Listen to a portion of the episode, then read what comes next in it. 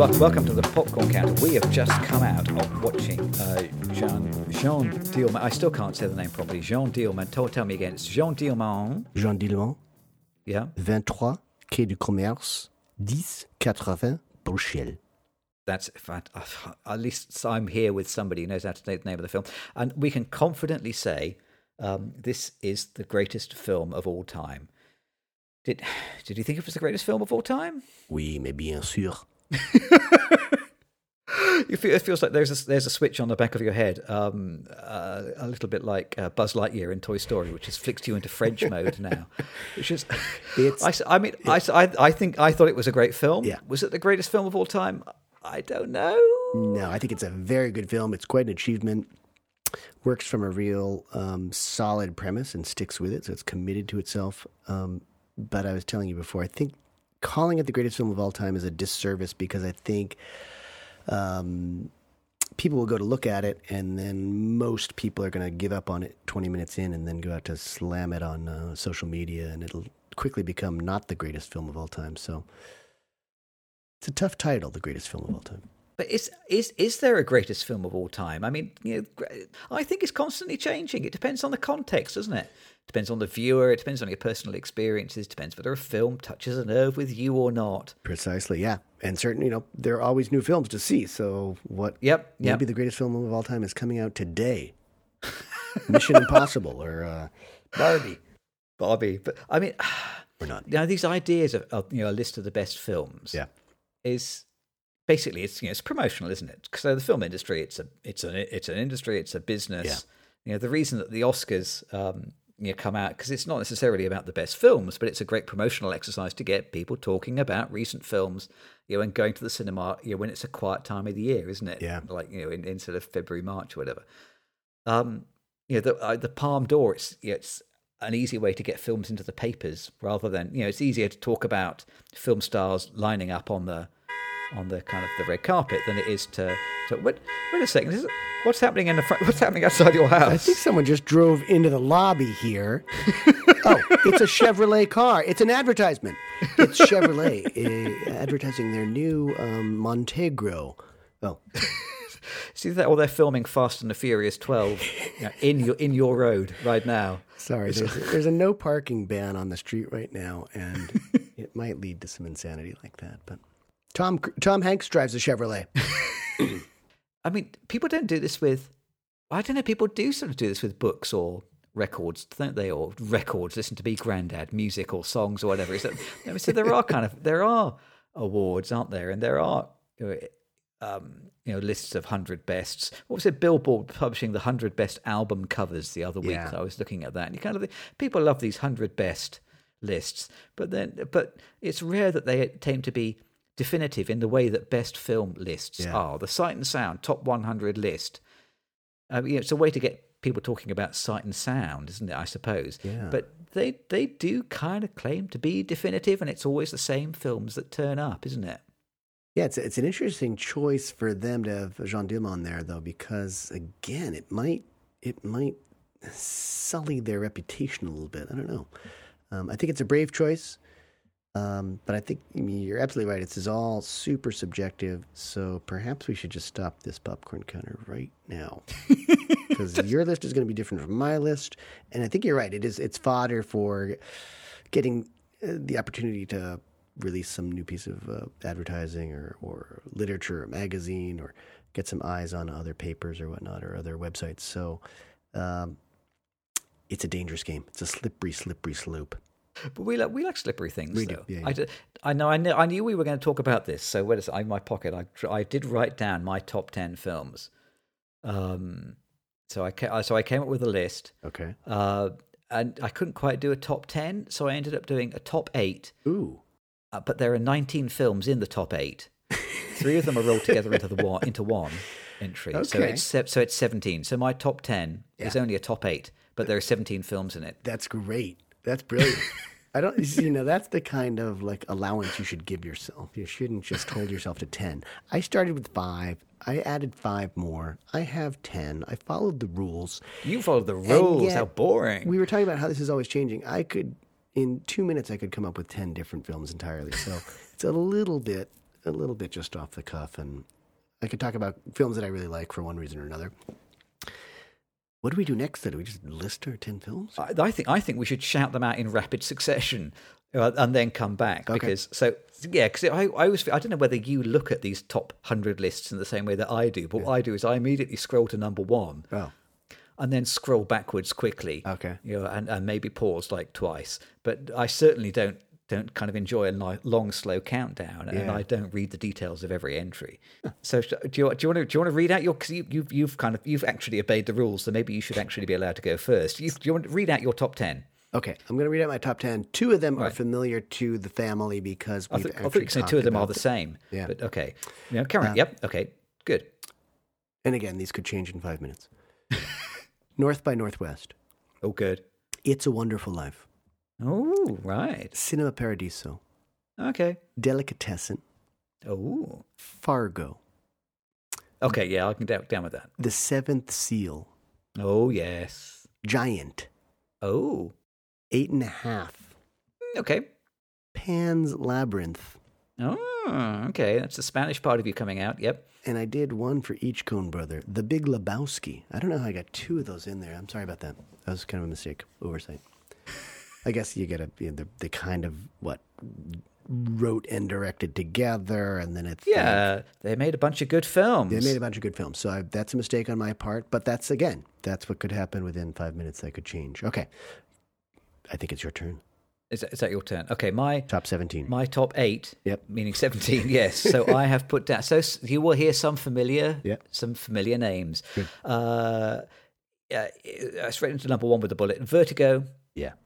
Mm, Citizen Kane. Oh yeah. It's a stereotype, but I'm sorry. No. The Rise to Power of Louis XIV by Roberto Rossellini. oh.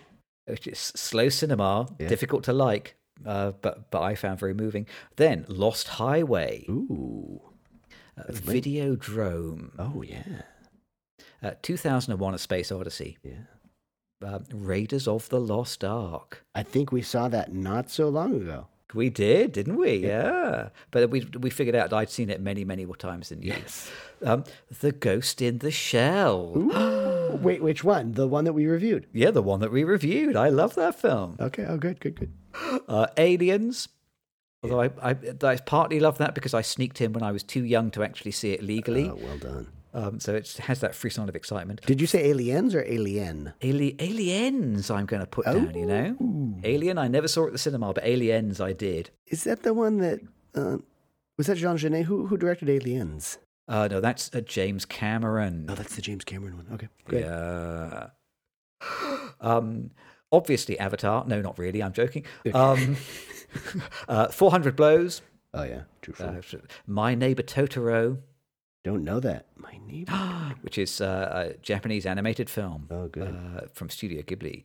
Uh, the Seventh Seal. yeah. I've got, I've got your back, bro. Uh, Lawrence of Arabia. oh yeah. but haven't seen that for a long time though, and I'm worried it would be a bit white savior-ish if I watched it now. Yes. Mad Max Fury Road, Ooh. uh, you know, greatest action film of the 21st century, and then um, I have uh, Die Hard, uh, which is such great fun. Toy Story Three. That was a difficult, and then three movies rolled together, three Disney princesses that walk hand in hand in my mind: Frozen, Moana, and Zootopia. Three female-led animations, which I think are a great trilogy, um, a great triad of Disney animation, and I have seen those three probably more added together than all of the other films. Uh, because they're Disney films and we watched a lot of them, but I still think they are terrific, terrific work. I- So we both get a representation from Hitchcock, yes, but Yes. different ones. Yep. Um, you haven't got a Kubrick on your list, I do not. uh, but you have two Coen Brothers films. I do. Ah. Mm. And I have Lamentation. Should have saved space for someone else. Hmm. But do you? Th- how many of your films are non-English language films? Uh, deux, Ah, quatre, cinq, five. ah, ah, five. Oh, I've only got four. You win. Ah, that's interesting. Half the list. Yeah, yeah, yeah. But you've got a, you've got great animation representation. That's yeah, partly because you know, when you live in a, a household with small children for a few years, Yeah. you watch a lot of animation. but I do, th- I think animation at the moment is is um you know where a lot of the smart people are working, aren't they? Yeah. Um, And the, yeah, you've got more films that are appropriate for children, which is great. I don't think any of my films are really appropriate for children. They're not bad. They're not bad. Um, Pan's Labyrinth in a really dark way is kind of that, but um, yeah, it's it's interesting. We both have Seventh Seal because that's a film that I've you know I've seen many times now at different stages in my life, and I finally finally got it when we would worked on that. What's that last winter time? Some I think we talked about that maybe January or February or something. That was perfect. That might have been last year actually. yeah, I think it was, wasn't it? Yeah, absolutely. Oh, because it was for the, the the Northman. Yeah, yeah, that was definitely last year. So it was about a year ago. Um, and both have Hitchcock. Vertigo is a fantastic film. I agree with you. Um, I love North by Northwest in the sense that um, just doesn't stop. It's really just move. That film moves so well. It's very watchable. Cary Grant's great. It's got all the espionage and all the the landmark stuff, and uh, just love that films. And the, just the last few seconds give you so much information. It's uh, wonderful. Do you think any of your choices are affected by the circumstances where you watched the film? Um, yeah. For for a brief for a brief while, I was like a film reviewer for a website. Yeah. And, so, 'cause- and they were kind of and our sort of remit was with so that we would do kind of all the stuff that you wouldn't find at the local Odeon, basically anything which was either kind of foreign language or art house or minority or Yeah. Um, you know stuff which was not super super mainstream. Um, and uh, but I would still go to the same screenings as the, all the kind of you know the big proper reviewers and so you know the reviewers from the newspapers and the TV would be in the same little kind of screening room in Soho. But um, the the distributors uh, really knew what they were doing because they would always try and butter you up before the screening. So so you know they would give you this like really really nice coffee and they'd give you snacks and a bit of a chat and they'd have some you know nice people who would smile and say hello and you know give you a little bit of information about the film Yeah. um, I remember watching. Uh, there was a documentary about Glastonbury where they gave everybody these big pots of ice cream uh, just before the, the, the kind of the, the showing. And you know these little circumstances, having you know, a nice coffee and a chat and a bun and an ice cream, really affects how you view the film. The fact that you're sitting in an extremely comfortable chair in a very comfortable air conditioned room, you know, and the, the sound and the picture is absolutely perfect. Um, all of this, I think, you know, gives you this positive mindset. Yeah. And I think that is part of the game of bumping up the ratings of films. And I know with some of these films, the way that I watched them, or the place where I watched them, or the people I watched them with, are part of what put them in my top 17. Yeah. Um, and not always necessarily because I uh, them in pleasant surroundings. Um, Videodrome, uh, I remember I first saw that on a tiny black and white 11 inch screen in the on-call room uh, in the hospital in Hemel Hempstead, where I had this is the only time in my whole career where I did a 72 hour on call. So I've been there for all of Friday, all of Saturday, all of Sunday, and I was looking home, forward to going home on on Monday morning. Uh, and on the Saturday night, it was quiet enough on the ward that my little on-call room, which was like a side room on the care of the elderly ward, um, I had like you know two hours free when the bleep didn't go off and no one called me and no one knocked on the door and no one asked me to come in and do any jobs on the on the ward. And so I watched Videodrome on this kind of quite grainy black and white television. But I was already kind of institutionalized and my brain was already kind of scrambled by not really sleeping properly for two nights and, and uh, sort of running up and down the corridors all the time. And you know, part of that sort of weird brain disturbance transferred itself into my enjoyment of the Yeah. film. Yeah. Uh, so the film really imprinted itself very deeply on my brain, but in no small part because I was kind of brain addled when I watched it before the film even started.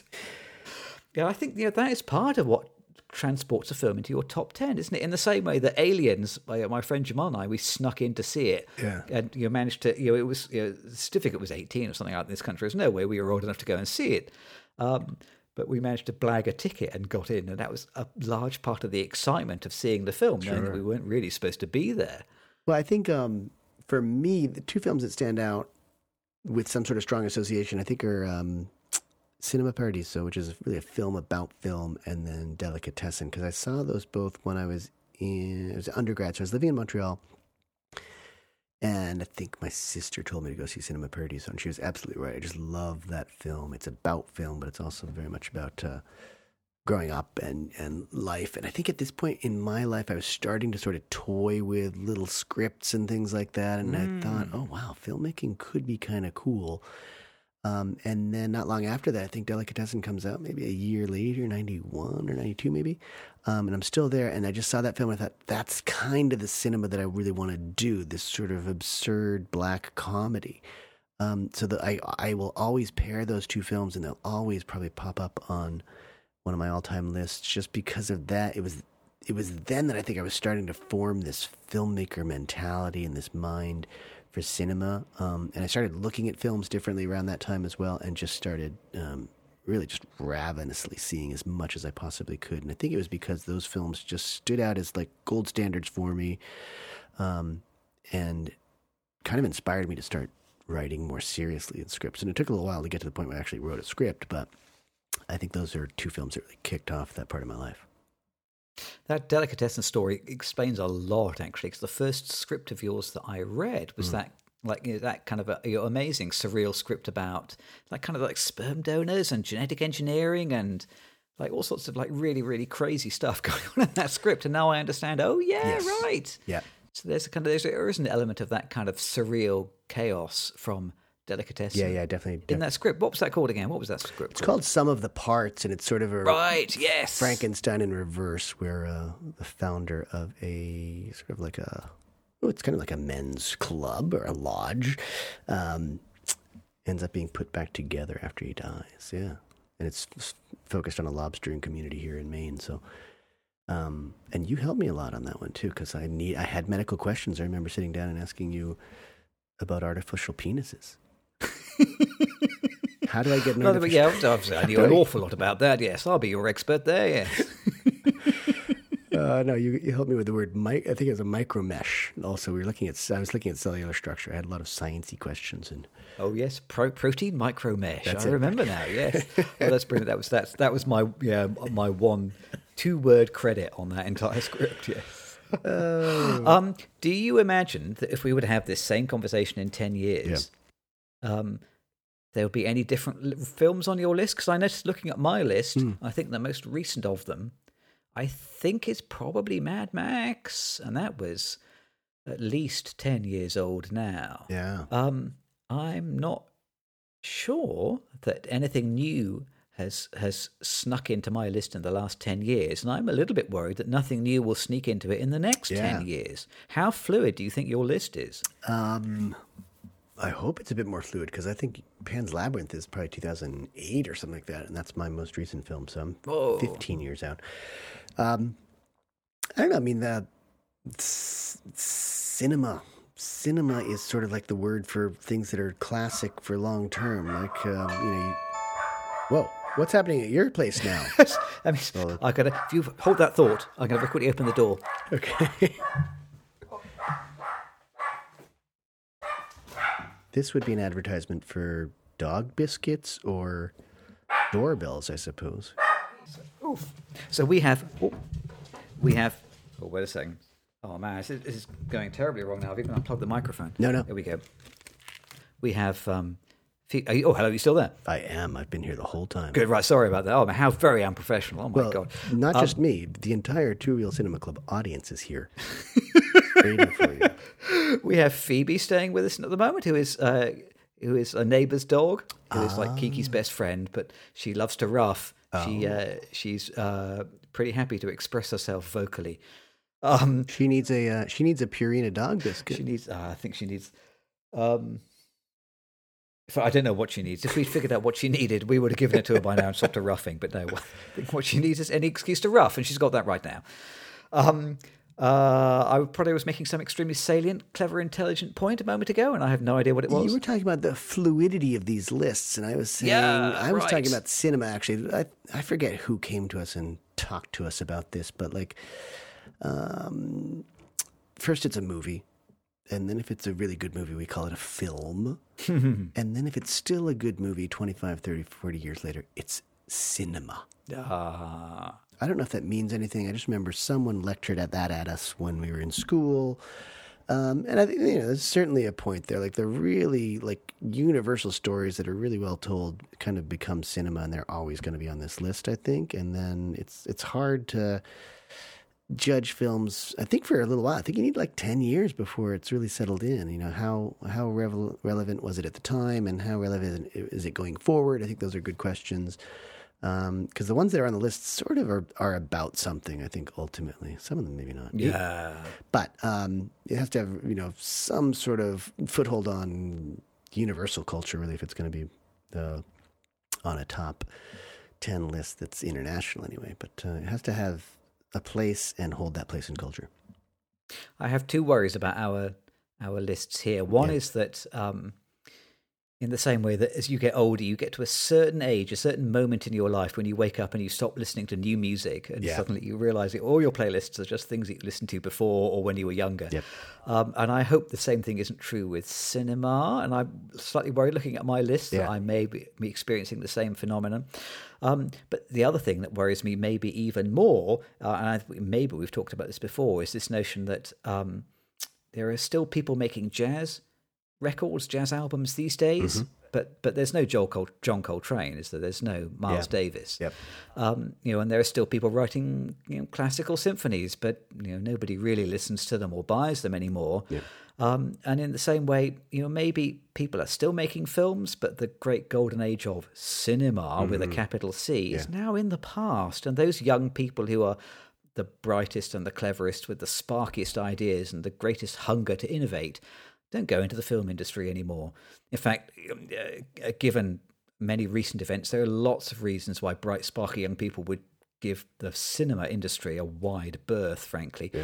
I'm not sure I recommend any young people I know to go into the film industry, but um, maybe the cleverest and the brightest will now go and do you know other things. They will make video games, yeah. or they will make podcasts, ha ha, or they will do some other thing, um, which is the new medium, you know, TikTok videos, and uh, and cinema will become something that that uh, has a long life, but it's a life that consists of you know a, a classic, um, an oeuvre, a classic oeuvre, yeah.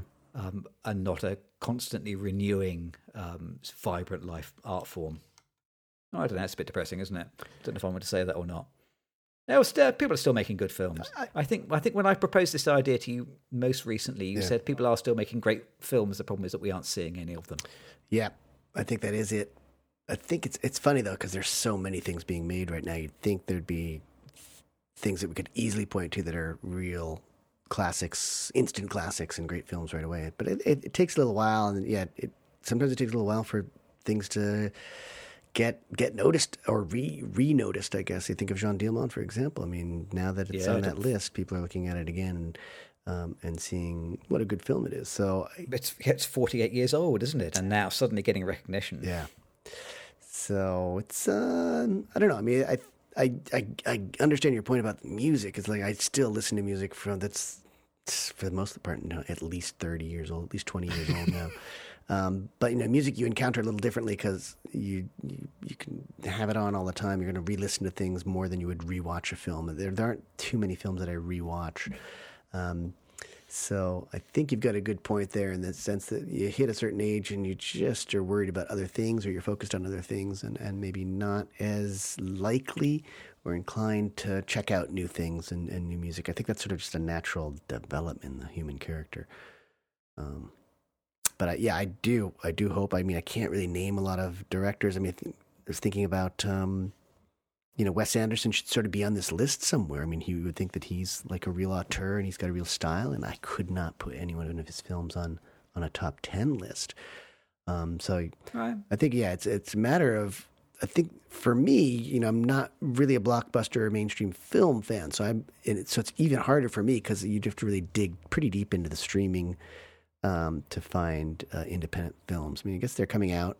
I think they're starting to be co-opted. I don't know if independent cinema really lives or exists anymore in that way, but I mean that's that's where I would look, and I think it's a little harder to find that. And then, given that I'm older and less inclined to go searching, I think it's it's very hard for me to point to people that I really respect and really want to see every one of their films as they come out at this point.